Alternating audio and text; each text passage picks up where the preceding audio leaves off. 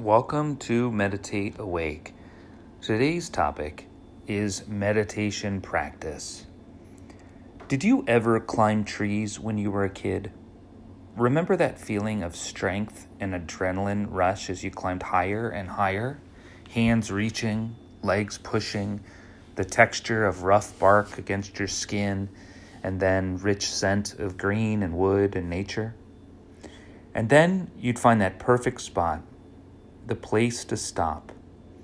The branch with the curve that seemed to ask you to sit still and lean back and take in the height and the view and the moment.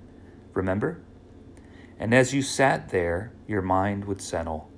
The closeness of the natural world would calm your mind.